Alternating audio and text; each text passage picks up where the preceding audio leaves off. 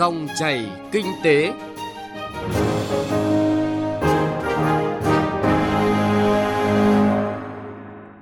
Biên tập viên Bảo Ngọc kính chào quý vị và các bạn. Mời quý vị và các bạn nghe dòng chảy kinh tế trên kênh Thời sự của Đài Tiếng Nói Việt Nam. Chương trình hôm nay có những nội dung đáng chú ý sau. Cần nắm được cơ hội và thách thức từ các thị trường xuất khẩu lớn trong năm 2024 cân nhắc chuyển từ giải pháp hỗ trợ tài khóa ngắn hạn sang thúc đẩy phát triển dài hạn. Thưa quý vị và các bạn, theo dự báo của Bộ Công Thương, Liên minh châu Âu EU và Hoa Kỳ tiếp tục là các thị trường xuất khẩu lớn của Việt Nam trong năm 2024 với nhiều cơ hội gia tăng trở lại các mặt hàng xuất khẩu chủ lực. Song cũng có khá nhiều thách thức mà doanh nghiệp, ngành hàng xuất khẩu cần biết để có hướng đi phù hợp, đáp ứng tiêu chuẩn được các thị trường xuất khẩu này đặt ra. Phóng viên Nguyên Long thông tin. Theo ông Trần Ngọc Quân, tham tán thương mại Việt Nam tại Bỉ và Liên minh châu Âu EU đã có một số điểm sáng đáng kể ở thị trường EU, đặc biệt là Bỉ, cho dự báo khả năng xuất khẩu nhiều mặt hàng tiêu dùng sẽ gia tăng trong năm 2024 vào các thị trường này. Hiện nay lạm phát đã giảm nhiều, thu nhập của người dân đã tăng trở lại, đồng thời với đó là giá năng lượng đã dần ổn định, chuỗi cung ứng cũng dần được khôi phục. Các chuyên gia kinh tế của khu vực này cũng như trên thế giới dự báo kinh tế của Liên minh châu Âu EU trong năm 2024 sẽ có sự tăng trưởng nhẹ, khoảng gần 1% trong năm 2024 và tăng trưởng mạnh hơn khoảng 1,5% vào năm 2025. Điều này cũng đồng nghĩa thương mại của EU sẽ có sự khôi phục tăng trưởng khoảng 1,7% đối với chiều nhập khẩu vào EU và khoảng 1,1% đối với chiều xuất khẩu từ EU đi các nước, thay vì giảm hơn 15% trong hoạt động thương mại quốc tế của khối này trong năm 2023.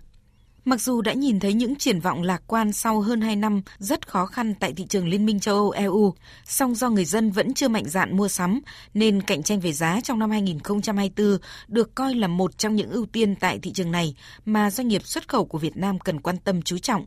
Ông Trần Ngọc Quân, tham tán thương mại Việt Nam tại Bỉ và Liên minh châu Âu EU cho biết thêm. Ngoài cái yêu cầu về giá thì các cái quy định về nhập khẩu trong năm 2024 sẽ được thực hiện rất là nhiều và chủ yếu liên quan đến kinh tế tuần hoàn, phát triển bền vững và những vấn đề phát triển xanh và sạch. Thì cụ thể là các cơ chế cân bằng carbon áp dụng có liên quan trực tiếp đối với mặt hàng xuất khẩu thép, xi măng, phân bón cũng bắt đầu được áp dụng từ tháng 6 năm 2024 và theo đó thì các doanh nghiệp liên quan thì phải khai báo được cái bảng uh, kê khai liên quan của Liên minh châu nó tương đối phức tạp và cần phải thời gian nghiên cứu rất là nhiều. Trong năm 2024, EU tiếp tục đẩy mạnh việc kiểm tra chất lượng an toàn thực phẩm đối với tất cả các nhóm hàng thực phẩm nhập khẩu cũng trong năm nay, EU dự định đưa ra các quy chế về eco-design, tức là thiết kế sinh thái trong ngành dệt may, với yêu cầu giảm thiểu tối đa những vấn đề rác thải trong lĩnh vực dệt may. Đối với mặt hàng nông sản thì chương trình từ nông trại đến bàn ăn cũng dự kiến đưa ra quy định về chống rác thải thực vật, vân vân. Tất cả cho thấy các quy định về kinh tế xanh, sạch sẽ ngày càng được áp dụng nhiều hơn tại EU. Đối với thị trường Hoa Kỳ, đối tác thương mại quan trọng và là thị trường xuất khẩu lớn của Việt Nam. Theo dự báo, tăng trưởng GDP của Hoa Kỳ sẽ đạt từ 1,7 đến 2% trong năm nay, là tín hiệu hết sức tích cực cho thấy nền kinh tế của Hoa Kỳ đang trong đà hồi phục, tạo cơ hội khôi phục tăng trưởng cho nhiều mặt hàng xuất khẩu chủ lực của Việt Nam trong thời gian tới, như mặt hàng dệt may da dày, linh kiện điện tử, thủy sản. Mặc dù vậy, theo ông Đỗ Ngọc Hưng, tham tán thương mại Việt Nam, trưởng cơ quan thương vụ Việt Nam tại Hoa Kỳ. Do Việt Nam là nước xuất siêu đứng thứ ba sang thị trường Hoa Kỳ chỉ sau Trung Quốc và Mexico, nên việc tìm cách giảm nhập khẩu để bảo vệ các ngành hàng sản xuất trong nước của Hoa Kỳ cũng sẽ tác động không nhỏ tới hoạt động xuất khẩu của Việt Nam vào thị trường này. Hiện cơ quan thương vụ Việt Nam tại nước sở tại đang triển khai nhiều biện pháp hỗ trợ doanh nghiệp tăng cường cái mối liên hệ qua các nền tảng trực tuyến để phát huy cái vai trò của thương vụ tại địa bàn, đồng thời là bảo vệ kịp thời cái quyền lợi hợp pháp của doanh nghiệp Việt Nam. Và gần đây nhất là các vụ việc đối với cả cái việc giả soát đối với cả mặt hàng mật ong, cũng như là giả soát đối với cả cái việc áp thuế đối với cả mặt hàng cá phi lê đông lạnh. Và gần đây nhất là vụ kiện à, khởi kiện, sắp tới sẽ khởi kiện đối với cả mặt hàng bia giấy xuất khẩu của Việt Nam, thì cho thấy là tín hiệu là mặc dù thị trường Mỹ là thị trường rất là lớn, nhưng hiện nay cái sự quan tâm đối với cả các ngành hàng xuất khẩu cạnh tranh với cả các nhà sản xuất trong nước của Hoa Kỳ là ngày càng cao, kể cả những cái mặt hàng rất là thị trường ngách cũng như là có cái kinh ngạch xuất khẩu không cao. Và tiếp tới là để tận dụng cơ hội và phát triển bền vững thì cũng mong doanh nghiệp là chủ động nâng cao cái năng lực cạnh tranh, cải tiến công nghệ và nâng cao năng suất lao động, tích cực tham gia vào cái chuỗi cung ứng toàn cầu đánh giá cao vai trò của các tham tán, cơ quan thương vụ tại các nước trong việc xúc tiến thương mại hàng hóa vào các thị trường, trong đó có EU và Hoa Kỳ. Thứ trưởng Bộ Công Thương Nguyễn Sinh Nhật Tân yêu cầu các cơ quan này nắm bắt nhanh và thông tin kịp thời tới cơ quan quản lý nhà nước và cộng đồng doanh nghiệp về các tiêu chuẩn, đạo luật mới từ các thị trường quốc tế, đặc biệt là phải bám sát vào các xu hướng của năm 2024 tại các thị trường. Chúng ta thì hiện nay thì cái hoạt động kết nối thì thường là chúng ta nhìn về là quốc gia nhưng tôi thấy bắt đầu là gì? Là có cái việc kết nối cả ở mang tính vùng, ở nước sở tại rồi cả tính bang, rồi tỉnh. Thế và có cả những cái mang cái tính chất là với các yếu tố đặc thù của từng vùng miền. Nơi là người ta quan tâm đến mức độ như vậy. Thì tôi cũng đề nghị rằng là các đồng chí tham tán cũng lưu ý thêm để có thể có thêm những cái thông tin mang tính đặc thù. Cái thứ hai là nhiệm vụ chính của chúng ta, nhiệm vụ cơ bản là các đồng chí phải phân tích ngay những cái hàng rào kỹ thuật mà các nước đã đặt ra nếu như chúng ta không nắm bắt được các hàng rào và không vượt qua được các hàng rào thì chúng ta cũng sẽ thua trận ngay. Để tận dụng cơ hội và phát triển xuất khẩu bền vững tại các thị trường lớn như EU, Hoa Kỳ, đại diện Bộ Công Thương khuyến cáo doanh nghiệp đẩy mạnh đa dạng hóa ngành hàng và thị trường xuất khẩu, đồng thời chủ động cải tiến công nghệ để hàng hóa có giá trị gia tăng cao, có hàm lượng chế biến sâu, đáp ứng tiêu chuẩn kinh tế xanh, kinh tế tuần hoàn, nâng cao năng suất lao động và tích cực tham gia vào chuỗi cung ứng toàn cầu.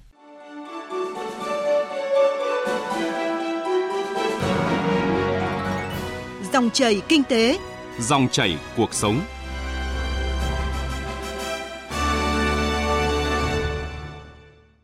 Thưa quý vị và các bạn, năm 2023, đất nước ta tiếp tục phải đối mặt với nhiều khó khăn, thách thức. Trong bối cảnh đó, hàng loạt chính sách hỗ trợ doanh nghiệp và người dân đã được ban hành kịp thời và triển khai hiệu quả. Tiêu biểu là chính sách hỗ trợ tài khóa thông qua giãn, hoãn, miễn giảm thuế, phí và lệ phí với quy mô lên tới 200.000 tỷ đồng. Từ thực tiễn triển khai chính sách hỗ trợ tài khóa những năm qua, các chuyên gia kinh tế khuyến nghị đã đến lúc cần cân nhắc chuyển từ giải pháp hỗ trợ tài khóa ngắn hạn, cấp bách sang các giải pháp hỗ trợ phục hồi và phát triển kinh tế dài hạn, bền vững và đặc biệt là phối hợp đồng bộ với các giải pháp hỗ trợ khác. Phóng viên Trung Hiếu phỏng vấn Bộ trưởng Bộ Tài chính Hồ Đức Phước về nội dung này. Mời quý vị và các bạn cùng nghe. Xin kính chào Bộ trưởng Hồ Đức Phước. Đầu xuân Giáp Thìn 2024, xin được gửi đến Bộ trưởng lời chúc mừng năm mới tốt đẹp nhất. Thưa Bộ trưởng, trong năm qua thì ngành tài chính đã hoàn thành xuất sắc nhiều nhiệm vụ được giao, trong đó thì tổng thu ngân sách nhà nước vượt hơn 8% dự toán.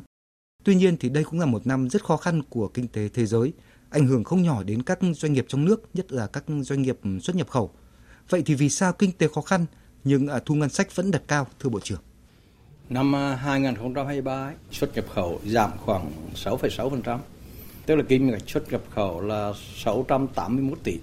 Tuy nhiên là xuất siêu vẫn đạt 25,5 tỷ đô la Mỹ và chính phủ đã thực hiện quyết liệt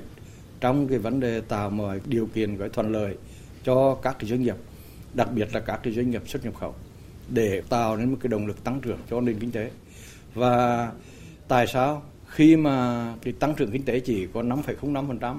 nhưng mà thu ngân sách vẫn tăng cao. Trong khi đó thì chính phủ vẫn giảm thuế cho các cái doanh nghiệp là 200.000 tỷ của năm 2023. Vậy thì ờ, nguồn thu từ đâu? Thì có thể nói là chúng tôi hỗ trợ tối đa cho doanh nghiệp. Nhưng mà cái sáng tạo và đổi mới trong cách thu. Ví dụ như những, những khoản thu tiềm năng mà lâu nay chưa thu được. Trong những năm gần đây thì chính sách hỗ trợ tài khóa được doanh nghiệp và người dân đánh giá rất cao và nhìn nhận là chính sách hỗ trợ đã đi vào cuộc sống đầu xuân năm mới, xin Bộ trưởng cho biết là ngoài việc tiếp tục chính sách giảm 2% thuế giá trị gia tăng VAT trong nửa đầu năm, thì à, trong năm 2024 này, Bộ Tài chính sẽ tiếp tục nghiên cứu, tham mưu và đề xuất thêm những giải pháp gì với à, chính phủ và Quốc hội để hỗ trợ người dân và doanh nghiệp. Năm 2024 vẫn là một năm khó khăn và thách thức. Thì à, ngoài cái vấn đề tham mưu cho chính phủ và Quốc hội giảm cái thuế VAT 6 tháng xuống từ 10 đến 8% thì chúng tôi tiếp tục đề nghị giảm thuế môi trường trong xăng dầu và có giảm các loại phí và lệ phí và giảm 3% tiền thuế đất để hỗ trợ cho các doanh nghiệp và nền kinh tế trong giai đoạn khó khăn.